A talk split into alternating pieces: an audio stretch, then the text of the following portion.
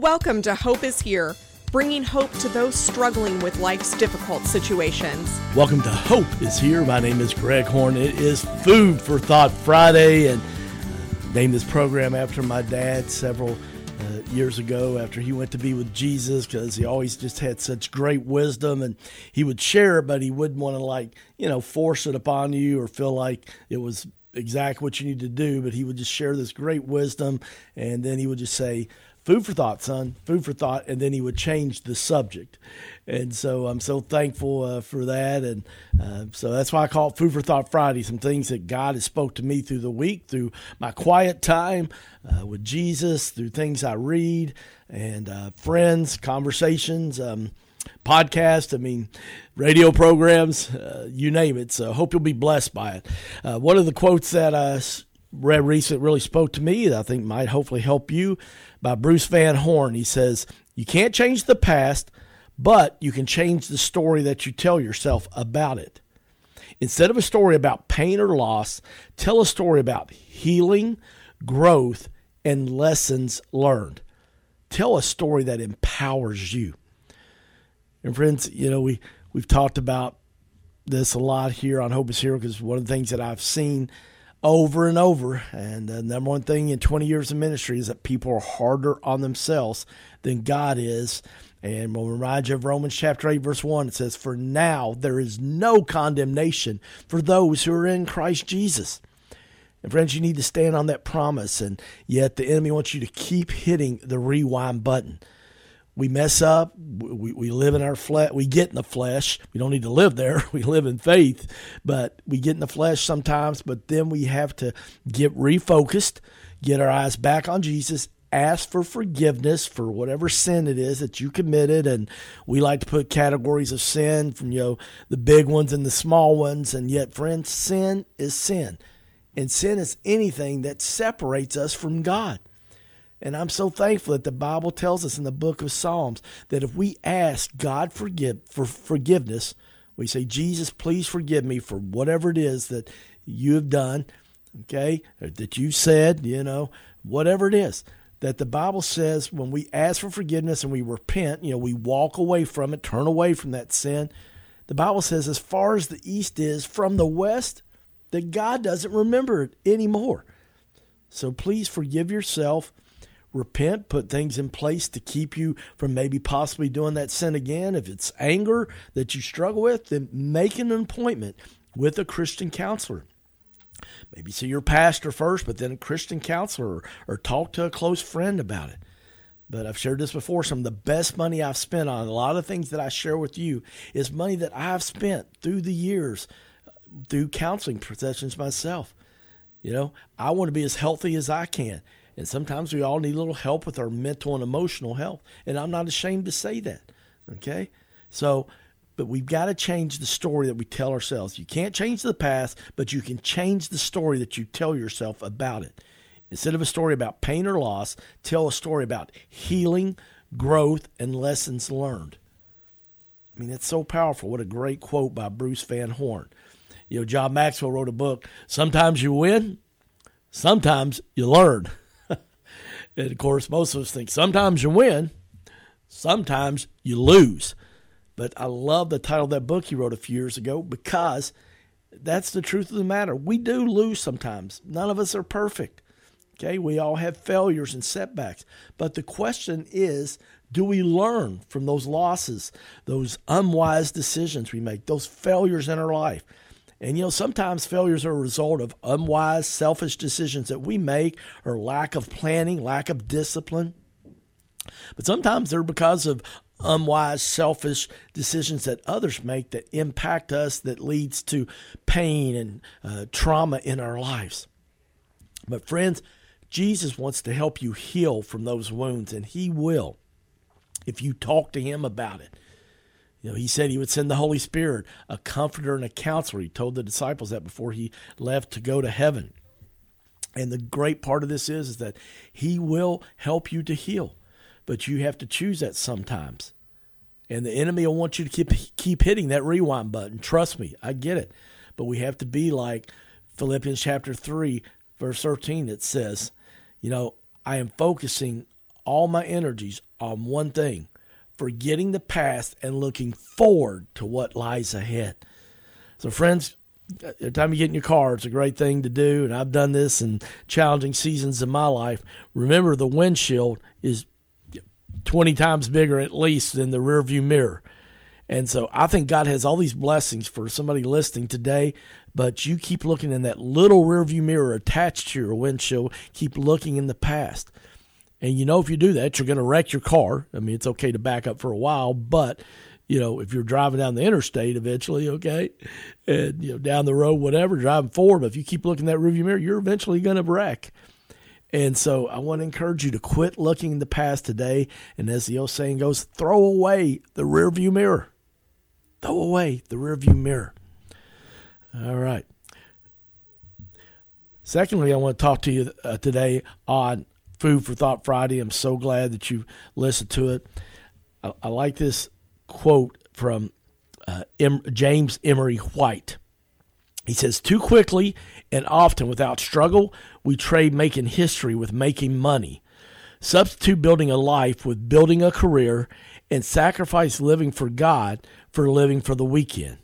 We forego significance for the sake of success and pursue the superficiality of title and degree, house and car, rank and portfolio over a life lived large. We become saved but not seized, delivered but not driven.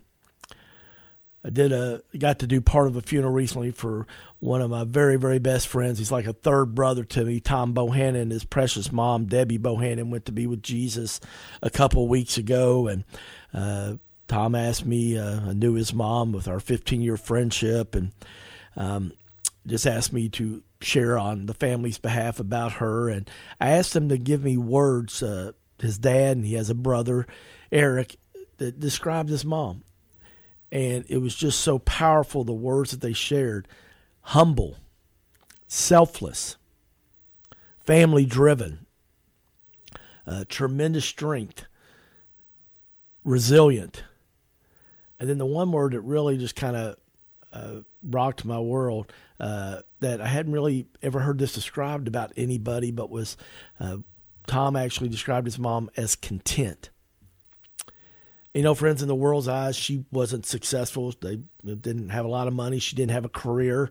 Um, you know, she didn't she would write a book or, you know, sing or make lots of money, but she loved her family well and she loved others well. And people knew that Debbie Bohannon cared about people. And she didn't try to be somebody she wasn't. She just played her part of being a loving wife, a loving mom to two grown sons in their 40s, okay, to her grandchildren, and also um, to her church. Loved her church. She loved to can uh, green beans. She was known for having some of the best green beans that she had raised in a garden and canned, and uh, always there to help a family that you know had a loss, and they did a church meal, and always brought Debbie's famous green beans that she had canned herself. And the best thing is, friends, we all leave a legacy of some type. And I hope if you're listening that part of your legacy you want to leave for those loved ones left behind is that it's a legacy of faith. And that if you have a Bible that you, you know, that is used, okay? I know that we've got Bible apps and those things are great, and I use mine sometimes, all right? but I love still to hold my Bible in my hand. And man, I love to write my Bible, to underline, to highlight when God speaks to me. And it's just so powerful when I wind up seeing something that God speaks to me new in a different season, though I've read the same passage of Scripture before, maybe 25 times over the years. And God loves to do that. Um, he, he loves to speak to his kids, and it's in his word. But for Debbie Bohannon, uh, Tom was looking in his mom's Bible, and um, he found that a reading plan for 2022.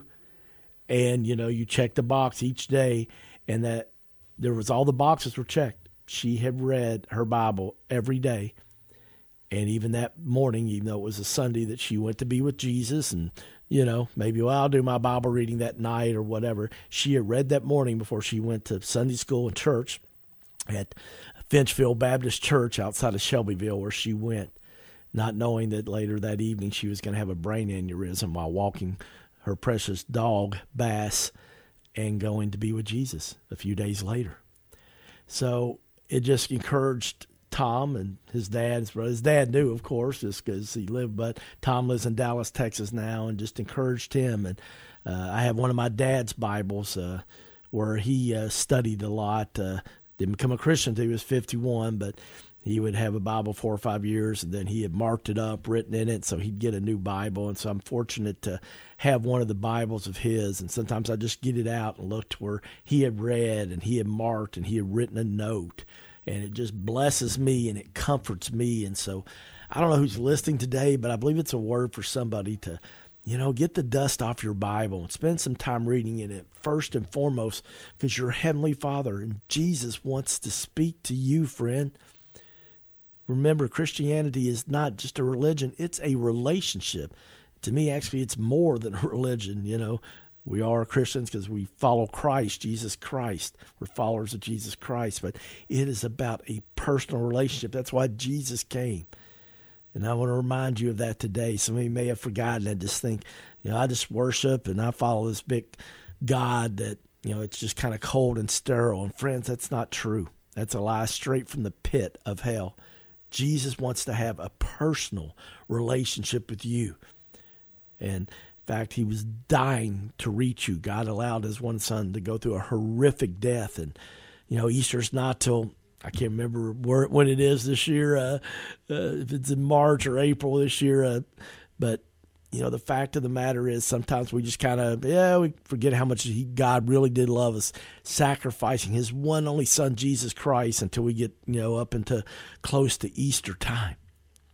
And definitely want to remember the birth of his Savior, Emmanuel. God is with us. But re- be reminded today, friends, how much God loves you and the pain and suffering. He went, he left nothing unturned because he wanted you to know how much he loved you. I want to share just some kind of little food for thought statements here. I saw this by Anna Grace Taylor recently, and I thought, you know, these are just 10 simple things to close out our week on that might help you. Number one, love is the answer, always. That's what Jesus, faith, hope, and love, these three remain, but the greatest of these is love.